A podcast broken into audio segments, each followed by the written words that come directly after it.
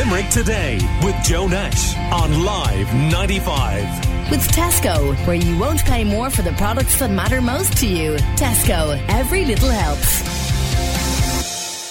Unfortunately, we have to take the law into our own hands.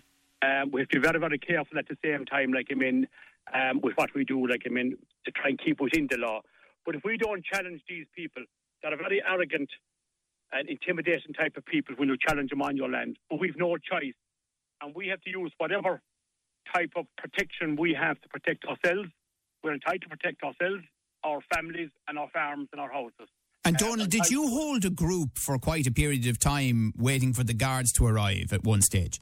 I, I did actually, only just last year. Actually, I had two groups I, I, I encountered in total, but we held one group for up to four and a half hours. Now, look at, I'm not blaming the guards that they never turned up, right? And look I know the guards there. Unfortunately, we have a Skeeton guard station has been closed down. I was depending on Newcastle West. They are trying to cover a massive area. They couldn't just just couldn't physically get to me. They had other incidents going on at the same time, probably car accidents and a number of other things going on at the same time. They couldn't get to me. Now we dealt with these people ourselves with it. but, but Um, what does that mean? I mean, how did you hold the group? How big was it, and uh, how did you keep them? this group actually, there were two of us, myself and my son. We held them. I don't want to say it over the radio how we held them, right? Um, they weren't harmed, right? But they were held. All the photographs were taken of all three of them. Those three of them in the group. We, we took their photographs, took the photographs of their ID cards. We gave them a stern warning. We, we photographed the car, the whole lot. A stern warning that if there were ever again to be found left of the N69 coming down our road, they'd be dealt with by us and not by the law.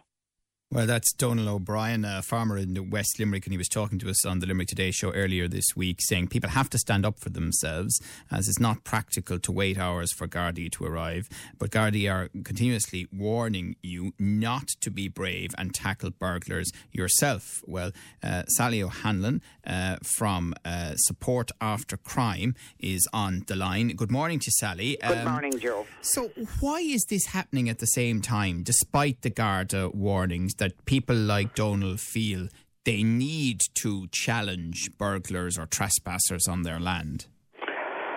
I, I heard Donald, and I'm glad he had the outcome he had um, in doing what he did. But I suppose you react to a situation. You come on, on somebody breaking into your house or you damaging your property and you react without thinking. Now, luckily, Donald wasn't on his own uh, because I suppose what we tend to think of is those criminals who are doing these crimes are targeting the vulnerable. Um, and they're targeting those where they think they'll get away with it. They probably were more surprised by Donald's reaction than Donald was by his own. So again, it's we can't say why it is happening, but we must also remember that if we're talking and the guards are warning, they're warning from experience of what they've come across. So it's good advice in, in from from their perspective. But nobody, Joe, knows how they're going to react when they find themselves in a situation like Donald did or others that we have dealt with. So it's like we have to bear in mind also that if they're targeting the more senior people in the areas or the more vulnerable locations, these are young in in the main, young, fit criminals who are not exerting themselves with physical work. So they have the energy. So I suppose my words of advice is as well not to tackle them, particularly if you're on your own. Right. Well, here's another example recently in Limerick. Uh, farmer Tom O'Donnell. Right? like the lights of a hit of, of a car and completely blinded. Now I brushed it at, aside twice. Why I hadn't dropped it onto the road, I have no idea.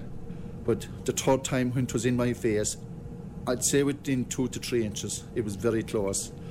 And I have no idea what happened next because when I realised that it was now a line on the road and I could see my man jogging, and I said, Why am I on the road?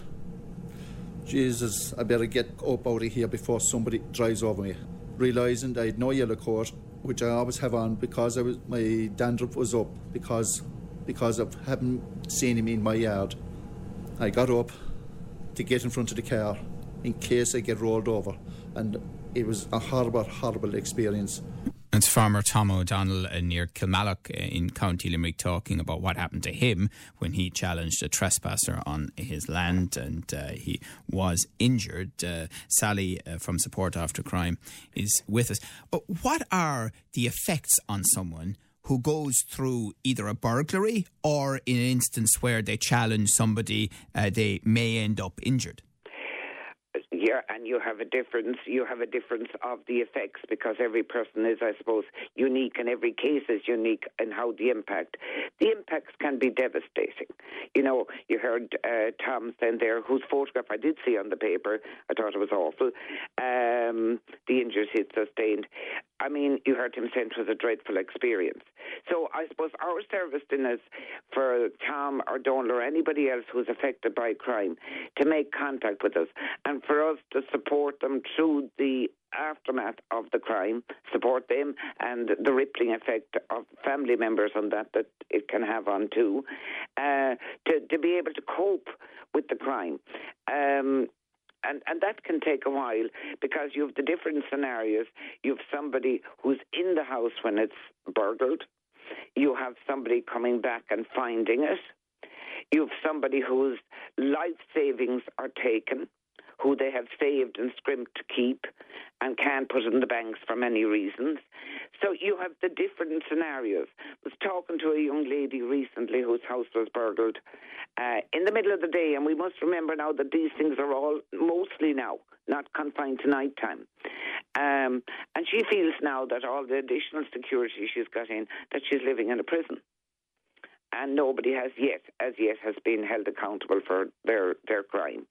So if you can, if if it works as it should work, and the people responsible for the crime are made accountable for it, well, then there is some closure for the victims. But if they're not, you're on high alert all the time. Your peace of mind is gone.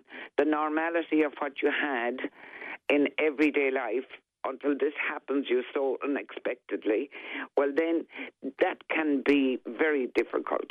So, I mean, we'd be encouraging people like Tom or Donald to contact our service talk to somebody independent outside the confidential it's a free service outside the family where they can express their real feelings about what has happened to them. Okay. All right. Thank you very much, Sally Hanlon from Support After Crime there. And do remember to keep an eye out for your neighbours or their property of any age, but particularly elderly neighbours, and especially at this time of the year when it's so dark and often so cold.